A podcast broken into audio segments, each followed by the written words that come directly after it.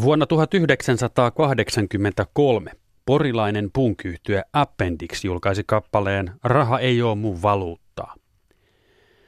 Porilaisnuorukaisilla oli siis ylevä pyrkimys haluta jotain kauniimpaa tai samalla hoitaa tarvittavat ostokset jollain muulla keinoin. Valuutat ja rahat ovat vaihtuneet vuosien varrella Suomessa, mutta Appendix jatkaa edelleen euroaikanakin.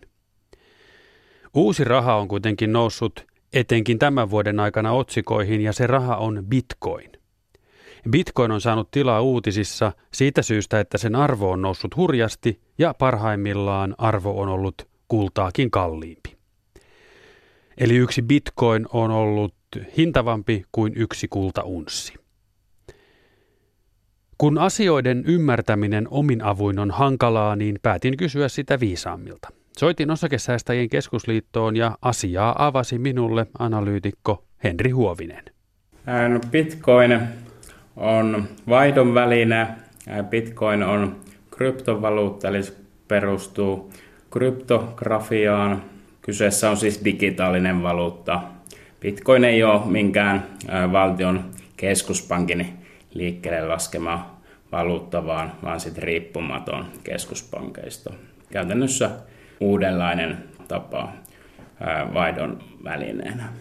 Bitcoinin olemassaolo perustuu aina tämmöiseen lohkoteknologiaan, jossa sitten louhijat on, niin sanotut louhijat on, on sitten keskeisessä asemassa. Eli Bitcoinilla ei ole mitään virallista raha, rahastatusta, niin kuin, niin kuin eri, eri valtioiden valuutoilla on. Se ei siis ole minkäänlaista fyysistä rahaa? Ei ole, taskussa ei, ei, ei ole, että kyseessä on digitaalinen ää, vaihdon väline ja, ja niin kuin sanoin, niin ei, ei virallinen raha. Hmm. Mitä on lohkoketjut ja mitä on louhiminen?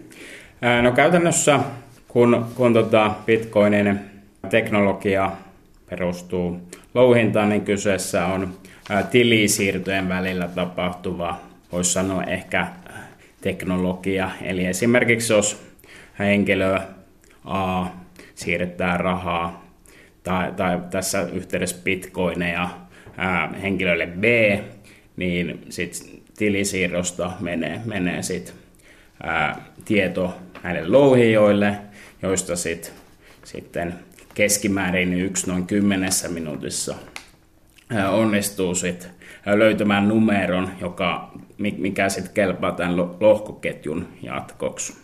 Eli käytännössä lohkoketju jatkuu sitten aina kun uusi, uusi numero, numero löytyy. Ja, ja, ja tätä myötä sitten nämä tilisiirrot kirjautuu kirjanpito tietokantaan. Että sellaista. Aika lailla hankalasti käsitettävää ja uutta informaatiota. Lohkoketju ja louhinta. Se on kuitenkin bitcoinin ydintä. Bitcoinia voi käyttää maksuvälineenä sellaisissa paikoissa, joissa bitcoin hyväksytään maksuvälineeksi. Helsingin Sanomien artikkeli jo tammikuulta 2016 kertoi, että bitcoineilla oli Suomessa ostettu auto. Tesla. Tietysti. Bitcoinin käyttäminen maksuvälineenä on siis ihan laillista. Henri Huovinen osakesäästäjien keskusliitosta. Bitcoinhan on, on laillinen. Bitcoin ei ole lailla kielletty, eli yleisesti bitcoinia siis voi, voi tämän, tämän myötä kyllä, kyllä sit käyttää. Bitcoinien suosio on globaalisti kasvanut ää, tosi nopeasti. Jos mietitään ää, suhteessa väkilukuun, niin ää, bitcoinia käyttää erityisesti kehittyvien maiden, maiden tota, ihmiset. Sellaisten valtioiden ihmiset, joilla ei ole niin suurta uskoa siihen omaan valuuttaan. Eli käytännössä tässä Bitcoinissa on myös takana tämmöinen epäusko siihen omaan, omaan valuuttaan ja sen kehitykseen. Että se pidetään tässä suhteessa ehkä sitten jo, jollakin perusteella varmempana vaihdon välineenä kuin, kuin joidenkin, joidenkin varsin kehittyvien maiden ää, va, valtioiden valuutat on, on niin kuin olleet niiden, niiden kansalaisten tai bitcoinin käyttäjien mielestä. No siis tästä voisi johtaa sen, että Suomessa bitcoin ei ole kovin suosittu. No, no Suomessa, länsimaissa ei suhteessa väkilukuun ole niin, on, on niin suosittu, mutta on, on kyllä tulemassa, tulemassa koko ajan enemmän ja enemmän pinnalle. Ja toki tuo arvon nousun myötä sitten suosio, suosio on kasvanut, kasvanut tosi, tosi nopeasti. Osakesäästäjien keskusliiton analyytikko Henri Huovinen on haastattelussa ja Radio Suomessa yritetään esittää peruskysymyksiä Bitcoinista. Kuka sen on kehittänyt ja miksi?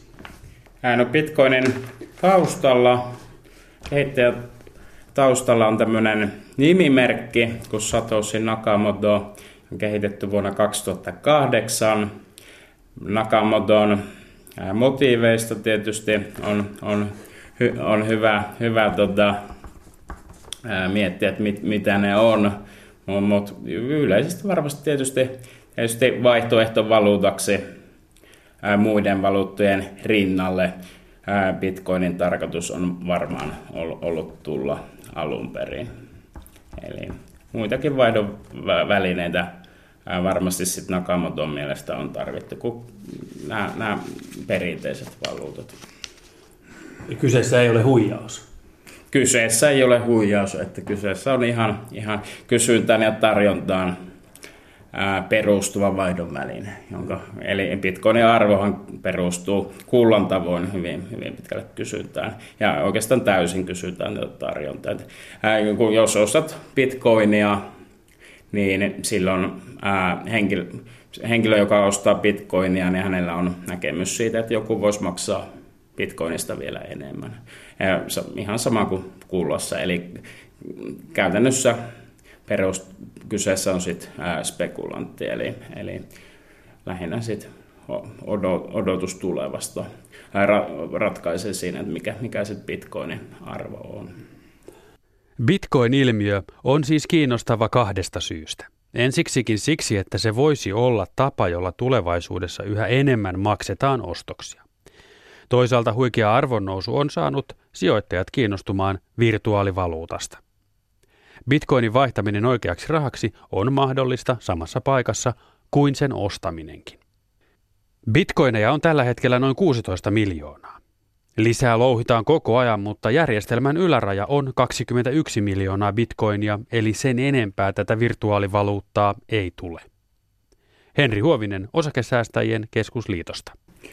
Täytyy sanoa, että tällä hetkellä en, en uskaltaisi kajota pitkällä tikullakaan bitcoiniin. Et arvokehitys on ollut niin huimaa, ää, jo jos mietitään mitä se tulee olla, ole, olemaan seuraavan vuoden aikana, niin sitten sit se on ihan oikeastaan arvontaa, että se voi nousta vaikka 10 tonneen tai sitten laskea vaikka tonniin. Että se enemmän näkisi sen ihan arpalippuna tällä hetkellä. Et, ja, ja kun arvo ei, kehity, arvo ei perustu mihinkään fundamentteihin, vaan pelkästään kysyntä ja tarjontaa, niin, niin, niin hy, hyvinkin suuresta arvopelistä on, on silloin, silloin kyse kyllä. Millä ajatuksin, Henri Huovinen, seuraat keskustelua, uutisointia Bitcoinin ympärillä? No onhan se aika, aika huvittavaa siinä mielessä, että, että arvo on, arvon kehitys on ollut niin huimaa ja moni puhuu kuplasta ja, ja tuota, tuotot on olleet kymmeniä tuhansia prosenttia, joten onhan se tietysti mielenkiintoista kiintoista seurata sitä arvon kehitystä, mihin, mihin se tulee menemään. Muutokset bitcoinin arvossa saattavat olla hyvinkin suuria lyhyen ajan sisällä ja tämä haastattelu on tehty tiistaina 12.9., joten lukuihin on hyvin todennäköisesti tullut sen jälkeen muutoksia. Etenkin kun Kiinasta kantautuneet uutiset kertovat, että maa olisi aikeissa kieltää koko bitcoin-kaupan. Pankit haluavat eroon käteisestä rahasta.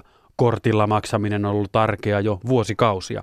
Tällä hetkellä meille markkinoidaan maksutapana älypuhelinta – Idea siinä on kuitenkin koko ajan sama, eli omia rahoja pankin tilin kautta käytetään ostamiseen. Kryptovaluutan tulevaisuus on paljon mielenkiintoisempi kuin sen menneisyys. Voiko bitcoinin kaltainen raha joskus syrjäyttää nykyisen kaltaisen maksamisen? Oravan nahka, setelit, kolikot, pankkikortti, älypuhelin. Mitä seuraavaksi? Pitänee laittaa appendix soimaan ja jäädä odottamaan.